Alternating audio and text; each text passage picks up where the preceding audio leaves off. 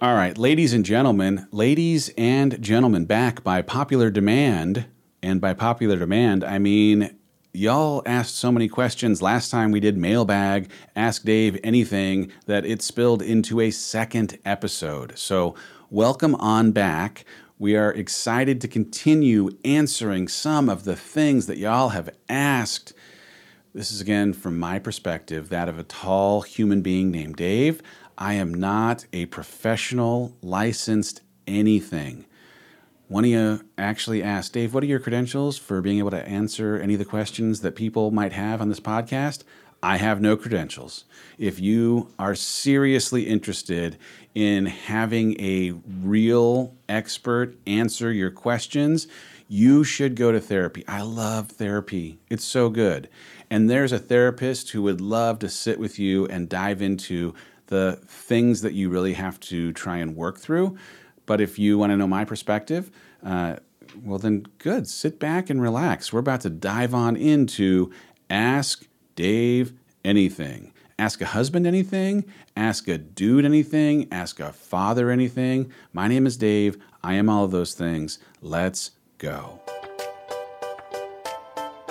Hi, I'm Rachel Hollis. And I'm Dave Hollis. And we're married. For like 15 years. And we have four kids. That's like a thousand kids. We've been foster parents to four kids as well. And we're running a business together. That's a lot of things. It is a lot of things. But we know that it's possible to have an exceptional relationship regardless of the stresses you have in your life. So, if you want some tips and tricks on how we get through all the things, this is Rise Together.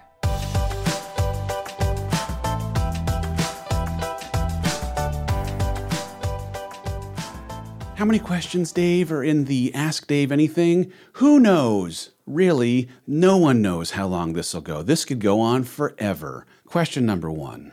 Uh, I recently started reading more personal development books thanks to Girl Wash Your Face. However, I'm finding that the more I dive in, the more I want to not only do so for myself, but I want my husband to do it as well. He is kind of a stubborn man and isn't open to personal development. How do I handle this? Because I'm nervous my growth will put us on different pages. Yo. I feel this one. Here's the thing my wife, Rachel Hollis, she reads a book almost every two days. She is abnormal in that. I mean, I don't think it's a normal thing necessarily. And she's awesome because of it. And I am not a reader. I struggle with reading. Like I do I know how to read? I do. I'm reading off a piece of paper, ask Dave anything. But I struggle with like feeling motivated to read. She mindset wise has always been this growth mindset person who has seen reaching for things like books and podcasts and anything that can help her grow as a thing that she's just wired for. And I'm trying to reprogram my having been, for the most part in my life, a fixed mindset person who didn't really feel a compulsion for reaching to you know want to read for the benefit of the knowledge and growth that comes from reading so i've I've, I've, I will say I've like begrudgingly come along a journey of reading for the want to grow. And it took me being exposed to books, subject matter wise, that I could like almost accidentally be a learner from because of my enjoying the subject matter. I'll tell you, I'll give you a real time for example. I grew up in the professional setting of entertainment. I worked in like four different big entertainment settings over the course of about 25 years of time before I came to work here at the Hollis Company. And there is a book that I am currently reading called The Oral History of CAA. CAA is a, an, an agency where they represent actors and um, entertainers across all different medium and the stories of just the history of this dynamic business place are super interesting and happen to deliver for me a secondary opportunity to learn about things that may in fact help me as the CEO of this company take us from where we are to where we want to go. And it takes me finding a book like this that is a little bit of entertainment, that has learning or education, or just making my brain think about things that I may not have as a secondary benefit to make me realize oh, hey, wow, I actually do get something out of reading to learn. Maybe there's something more. So that's one. Two, when we have challenged each other in our relationship, or even more, we've been doing a challenge amongst our leadership team to read a specific book as a group and then come back and have a conversation about it. Reading in that capacity so that you can turn it into a dialogue or a conversation has been awesome. And a lot of times, I'll be honest, I'm not the one picking the book because I am not the reader. But the books that Rachel tends to pick for us as a leadership team to read, or the books that Rachel picks for us as a couple to read, have almost universally been books where I'm like, you know what? I'm looking forward to going out on our date night and having a conversation about this book. Um, you know, this podcast, this very podcast that you're listening to, Rise Together, like our attempt here is, of course, to be a resource where you can listen and hopefully take away something that acts as a catalyst for conversation, right? You may not agree with every point of view that comes up on this podcast. I'd be shocked if you did. But I hope for the points of view that you disagree with, it acts as a primer for the next time you have a date night where you can say, Remember that time that wackadoo Dave threw out on the podcast his idea about discipline?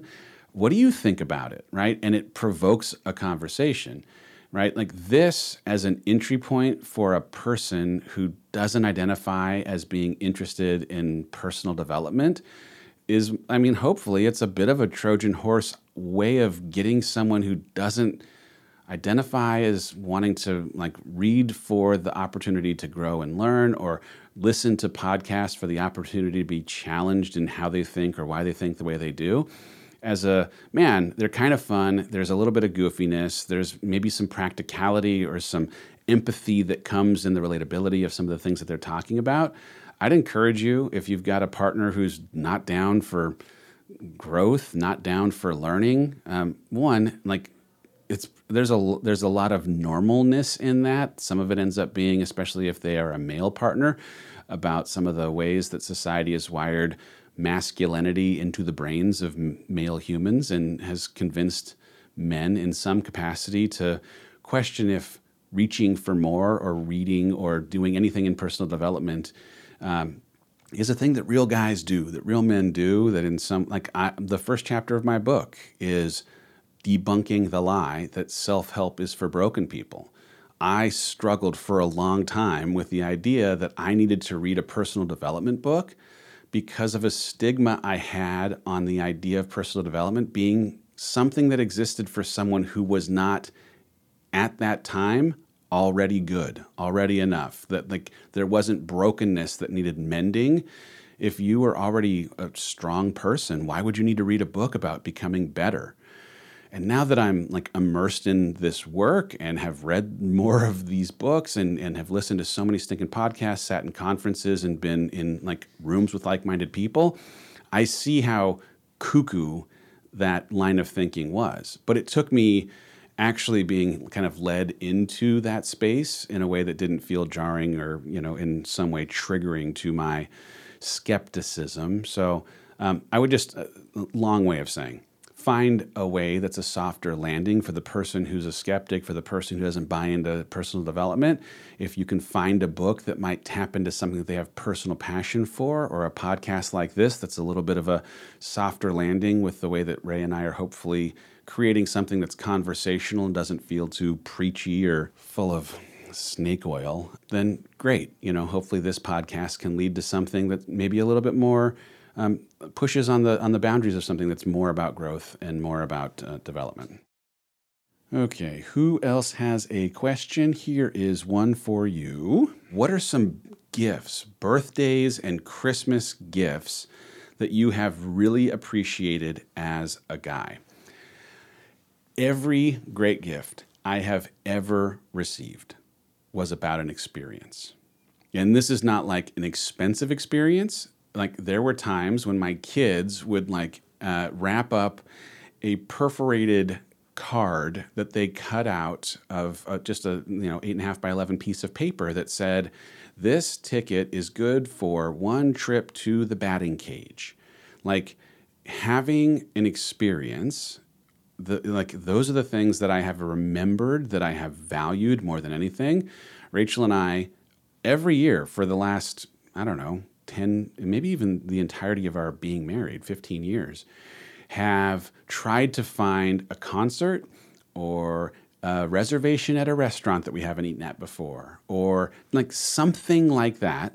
It doesn't need to be again, doesn't need to be fancy, but the like looking forward to that comedy show of that person who's coming through town the like i got her janet jackson tickets one year forget it i mean like janet jackson that was something that we got to look forward to uh, forever so uh, think about something that doesn't have to necessarily have a high monetary value but that might have a high memory value um, experiences for me have always been the, the highest memory value all right, here's a question. What is your worst running story? Oh, finally, we're giving some notice to the roads. People, why did it take so long?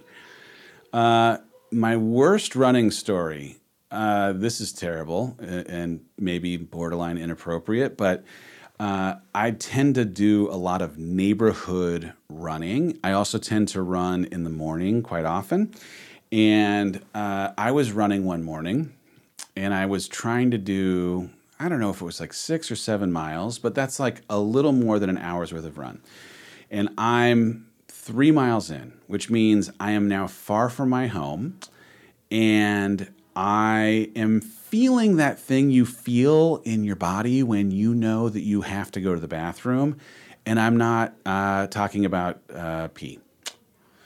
And so I alter my course to go by a house that has been under construction for basically every time I've ever run past it since I've moved to Texas.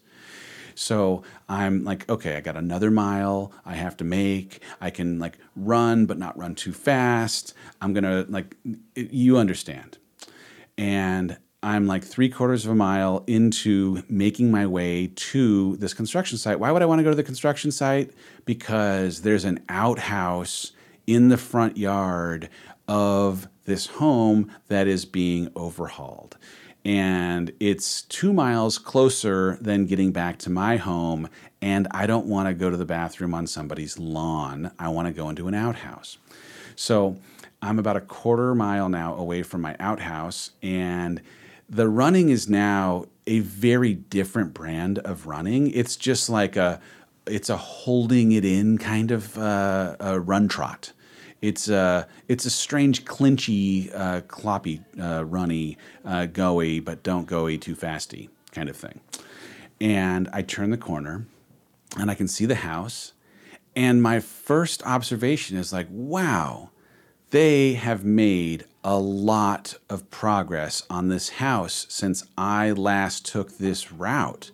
Like the pavement on the driveway is done. It used to be rocks. It's now cement. Go go figure. I'm still like making my way, making my way, making Wow, the landscaping is done. Like they didn't have grass and now they have grass this is amazing. And then I realize this house is no longer under construction. This house stopped being under construction sometime between the last time I ran past this house when there was an outhouse in front of this house and this time when I definitely need that outhouse and it's gone. And so uh, to the owners of the only weeping willow tree that I've ever seen in the state of Texas, I would like to formally apologize for using the cone of silence. If you've ever seen a, a weeping willow tree, it uh, hangs down very, very low, like the branches bend down, and it creates a dome of privacy. And uh, I uh, I couldn't find an outhouse.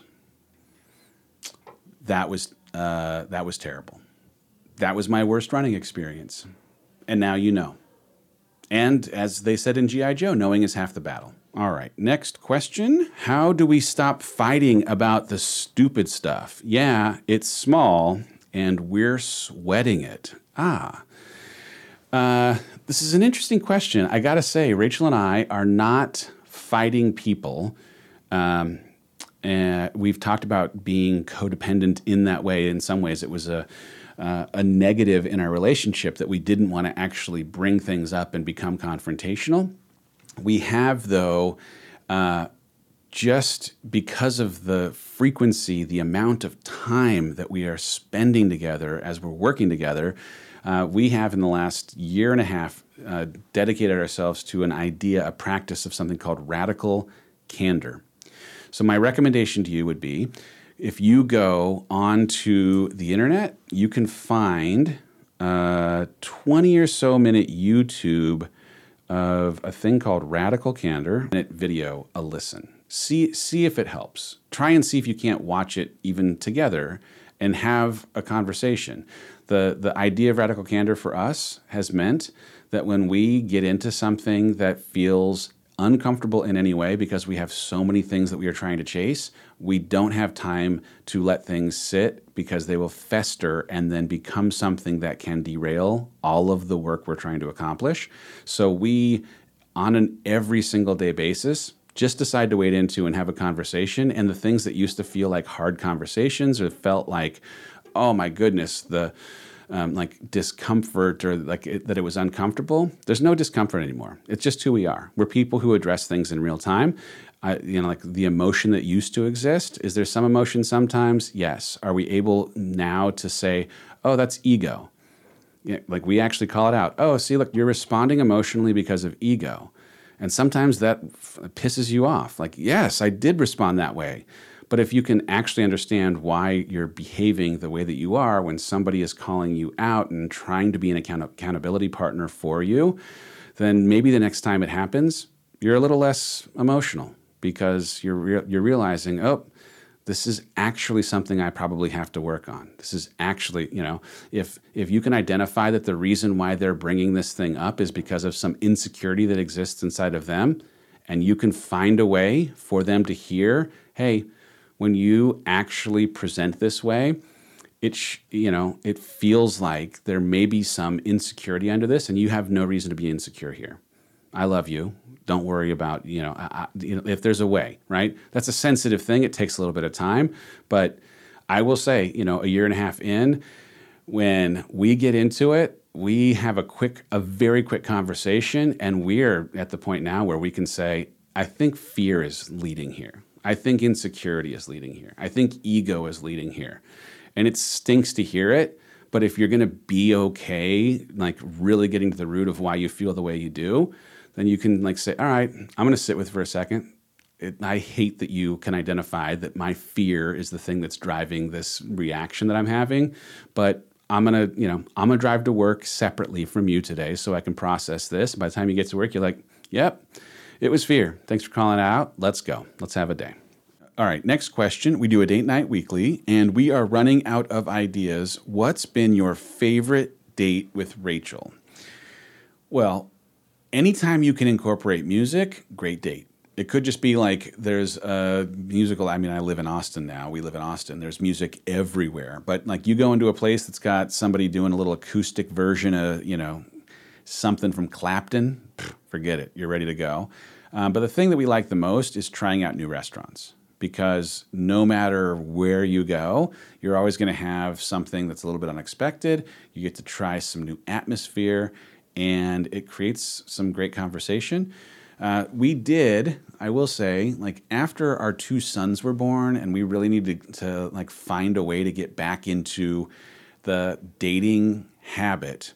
We wrote down a bunch of date ideas on popsicle sticks and then pulled a popsicle stick out for the day of the date. Uh, just before the date, and it was always like the spontaneity and the you couldn't put the popsicle stick back. So, you know, flying a kite at the park, was not a thing that either of us were like, you know what I need today? I need to go fly a kite at the park. But dang it, if we didn't turn a like picnic, lunch, dinner situation at the park with a kite into something that was fun, in part because it was unexpected. We were forced to do it because it was on a dang popsicle stick. So um, there's, I think, maybe some fun ways to tap into things that you have personal passion for, or engineer it. Throw a bunch of ideas on cards, on popsicle sticks, and pull one out of the old hat. Next question. I'm married to a man who is a fixer. I know his fixing and suggestions are from a loving place, but I don't feel loved by him saving me. I know it's not natural for him to listen and feel and not fix. How can I make him feel appreciated but stop the constant fixing machine? Oh man, that's so good. So, uh, one of the chapters of my book is The Lie It's My Job to Fix Their Problems. I, uh, as a nine, I'm a peacekeeper. Uh, I, I thought it was my job to keep my wife, to keep my children from experiencing any kind of pain, to keep them from having any hard times, to keep them from anything that would be anything negative, and uh, it's taken a lot of years to get to a place to uh, actually appreciate no, no, no, no. Uh, sometimes my job is to simply listen. It's sometimes my job just to hold a hand or to just let Rachel vent uh, or, or whatever it might be. Um, but I got there in part because of a conversation that we had to have on a day where I was trying to fix an unfixable thing. Um, the thing that the thing that tipped uh, this over for me was Rachel actually explaining how my attempt to fix her thing felt to her like I was minimizing or marginalizing the thing and its importance to her. And uh, it had never, ever even occurred to me that my attempt at fixing could actually be doing the opposite and in some ways taking the weight of the thing she was complaining about and making it seem like it was irrational or ridiculous to have that as a weight or worry in the first place. So maybe there's a way for you to represent the underlying feeling that this uh, you know like is provoking for you so that there's an appreciation of and I think you have to wrap it in a bow of I know your intentions here are good. I know that you mean well. But I want to explain how this feels. Um, and my and my only other piece of advice would be uh, Rachel was smart in having had this conversation with me, not in the moment where the fixing was taking place. She um, bit her tongue, let me try to fix, minimize, marginalize the weight and magnitude of her problem. And then the following day, maybe it was even two days later, uh, we were having dinner and we got into a conversation. And she said, Hey, I want to tell you this, and I don't want you to, you know, get upset, but I want to be able to like tell you. And my ability to hear it two days removed from having tried to fix my good intentioned fixing this problem of hers, um, I was able in that objective setting to actually appreciate why my fixing might have actually been a backfired attempt at uh, showcasing her love. And um, like I say, it just changed the way I thought about it going forward. All right, here's a question. Meeting guys now is so hard. Most guys are just on apps and they want casual stuff. Help. Uh, I can't even imagine dating on apps these days. I feel like an old grandpa uh, dealing with this question. I would suggest what are the things that you have personal passion for? You like to play soccer, you are into art, you, you know, like whatever. If you look at the local YMCA, if you look at the local community center, if you look at the local, whatever it might be, they have that activity. Go play that thing. Go do that work. Go like paint that thing. And as you're doing it, don't be on the hunt necessarily for a dude, but just like have fun in an element that brings out some of your own personal passion and then watch what happens when you see someone else who shares that passion sit next to you as they try to use the little water cup to get some of the blue paint off their brush and you guys bump pinkies on accident. Next thing you know, you're married. All right, here's a question How should I deal if I feel like my husband prioritizes his mom over me? Oh, goodness gracious. Great balls of fire. Um, well, that is a good question. That is a good question. Um, I think I would probably, I mean, I think every uh, male human and uh, female mother and female wife uh, create some interesting dynamics, uh, family of origin and, and, and everything notwithstanding. In a weird way, when we first were married, one of the things that we had to kind of work through uh, the most was like who gets time with whom around holidays. Uh, holidays, it's like Jenga. I mean, like you you pull one holiday out for one person, and then like the whole stinking stack of sticks falls over. But um, I think I would ask, you know, like really to specifically dive into an example of when you feel this thing. If, like my example of holidays, are we going to this house for Thanksgiving or are we going to go to that house for Thanksgiving? Um, you know, and then try and game plan how to create some parity around that individual specific situation. So if it were around the calendar, like what we had to do, we know in advance where we're going for Christmas and Easter and Thanksgiving and Arbor Day. We don't go anywhere for Arbor Day. Who does go somewhere for Arbor Day? Anyway, um, but we, we had to plan those things out. And we told everyone in a group email on both sides of the family so that they could then, as soon as we um, sent the email and then uh, deleted ourselves from it, fight amongst themselves. No, I'm kidding. Um, we just told everybody up front, hey, we love y'all. And this is how we're planning holidays. And man, that we're so wanted in each of these settings, it means the world. But we are not yet cloning ourselves, so we can only be in one place at one time. That being said, here's what we'll be for this holiday and that holiday. And we tried to, you know, like spread it around. Um, I'm trying to think of a scenario where there would be other things that uh, you feel like you are, you know, maybe competing is the wrong word, but like anything, I think I would just try and find a way to represent what it feels like in a way that doesn't make him feel wrong for honoring or falling victim to the passive aggression or whatever it might be um, of his mother. If uh, you know if you come at him with i'd like you to stop talking to your mom that ain't to work. Uh, that's that's a recipe for disaster. But if you can represent hey when the you know conversation that we were having is something that gets shut down because of the way you want to take your mom's side it makes me feel less respected. And i know that's not your intention but i just i want to talk to you about how it feels from my side so that you can you know uh, and good luck. I mean, it's that this one. This one is definitely hard, and I'm sure someone who is more uh, uh, professional on the relationship side would give you even some better advice. But all right, next question: What is your guys' night routine? Uh, come home from work, ignore the children, lock the bedroom door, go to sleep.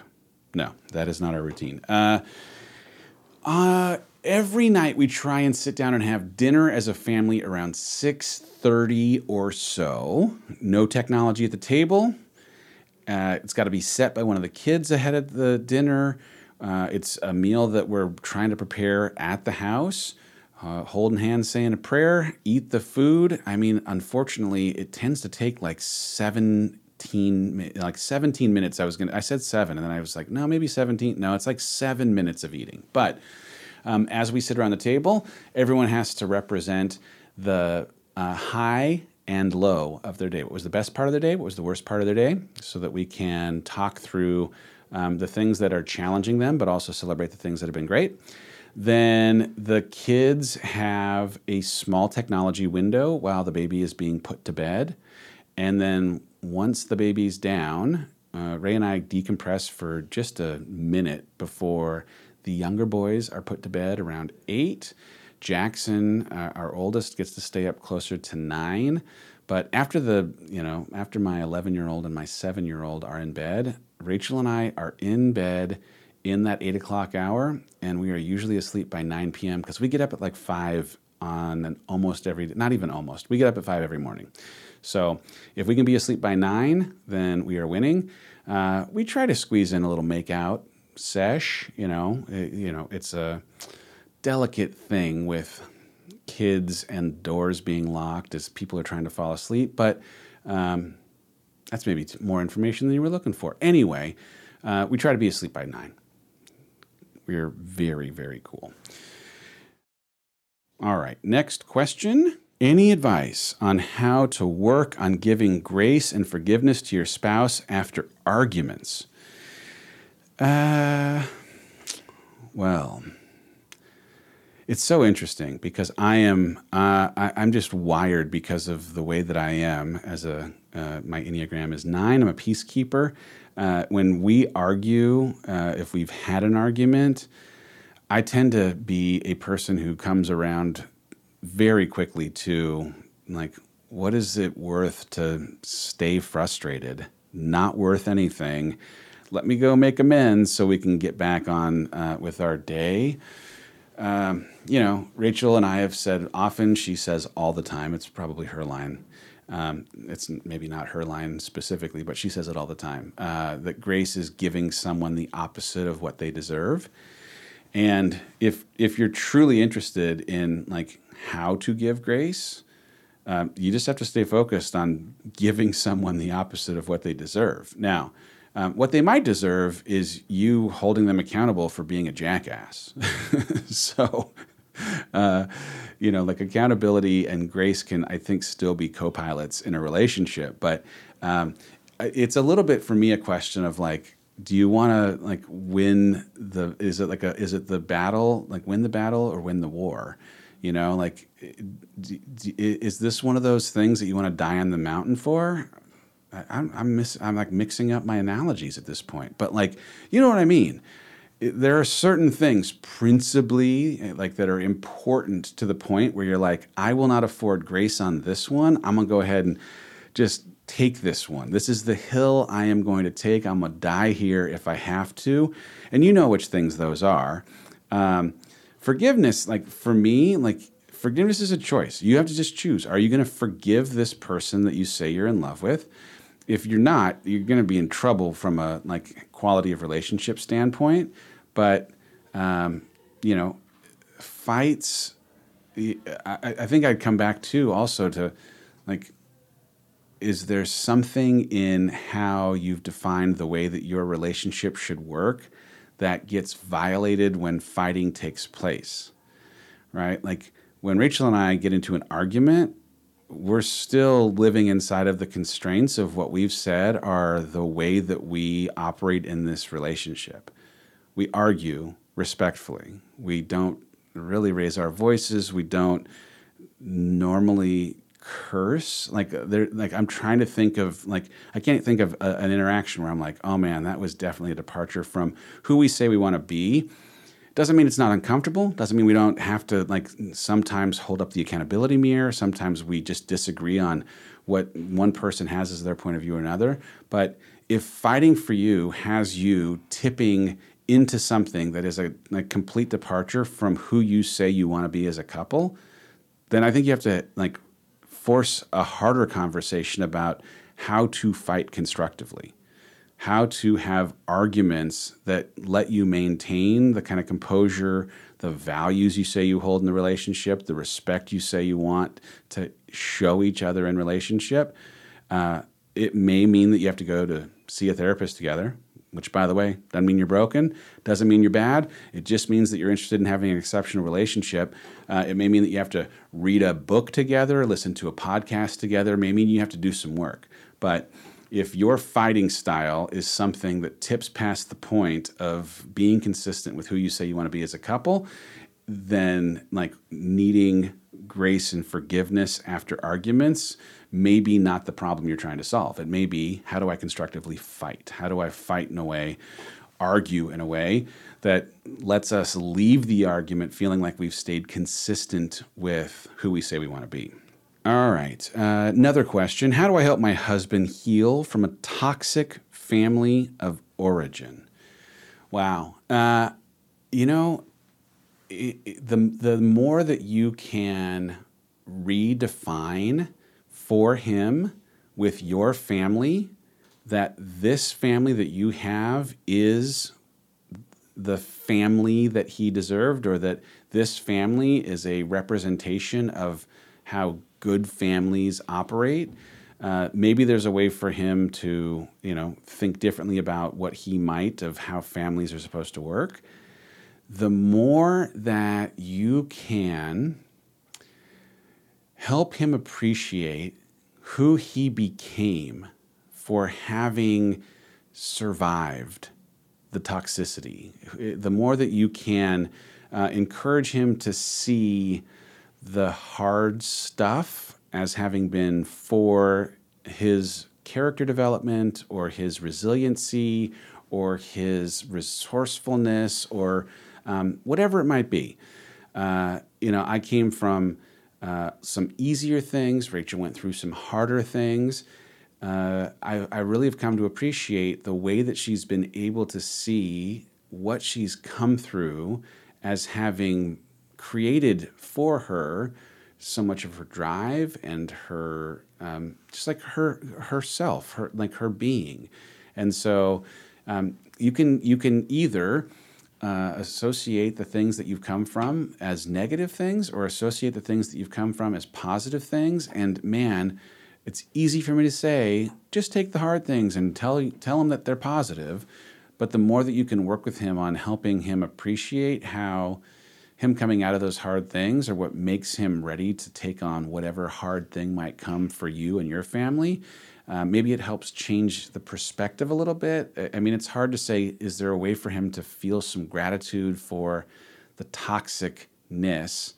Um, and, and, and again, the only thing I can think is your family, your, your family that you are in right now, you are going to run into some hard times. Life is going to do what it does to all of us. It's going to kick you in the shin. And he may be more prepared for surviving the shin kick because of having survived a childhood of shin kicking. Uh, and maybe there's a way to see that as a secret weapon, as a superpower that he has heading into the future of you know a, a, a really really successful family with you. All right, next question is my question is how to approach a guy friend about maybe taking it further without ruining a friendship if he's not into it. Uh, I'm going to assume that you've gone past the option of writing on a piece of paper, Do you like me? One box, yes. Other box, no. Um, I do not have expertise in this area, every single thing that comes to mind feels like it will be an insult to your earnest attempt at connecting with this human being. Uh, I, I, mean, I think I'd be honest um, that you have feelings for him because here's the reality. If you have feelings for him and you want it to go to the next level and you bring it up and he is not interested, he has just given you a tremendous gift. You will not feel that way. You will feel rejected, and it will make you sad, and it will compromise your friendship, but you will be free. if he says that he is interested, then you'll get married and have a thousand kids and have a perfect life with no problems. But either way, uh, forcing that issue by having a conversation is a thing that gets you the kind of clarity you need to live your life. Living in the unsure zone. I almost said friend zone. I don't even know what the friend zone is, but they're singing about it a lot these days.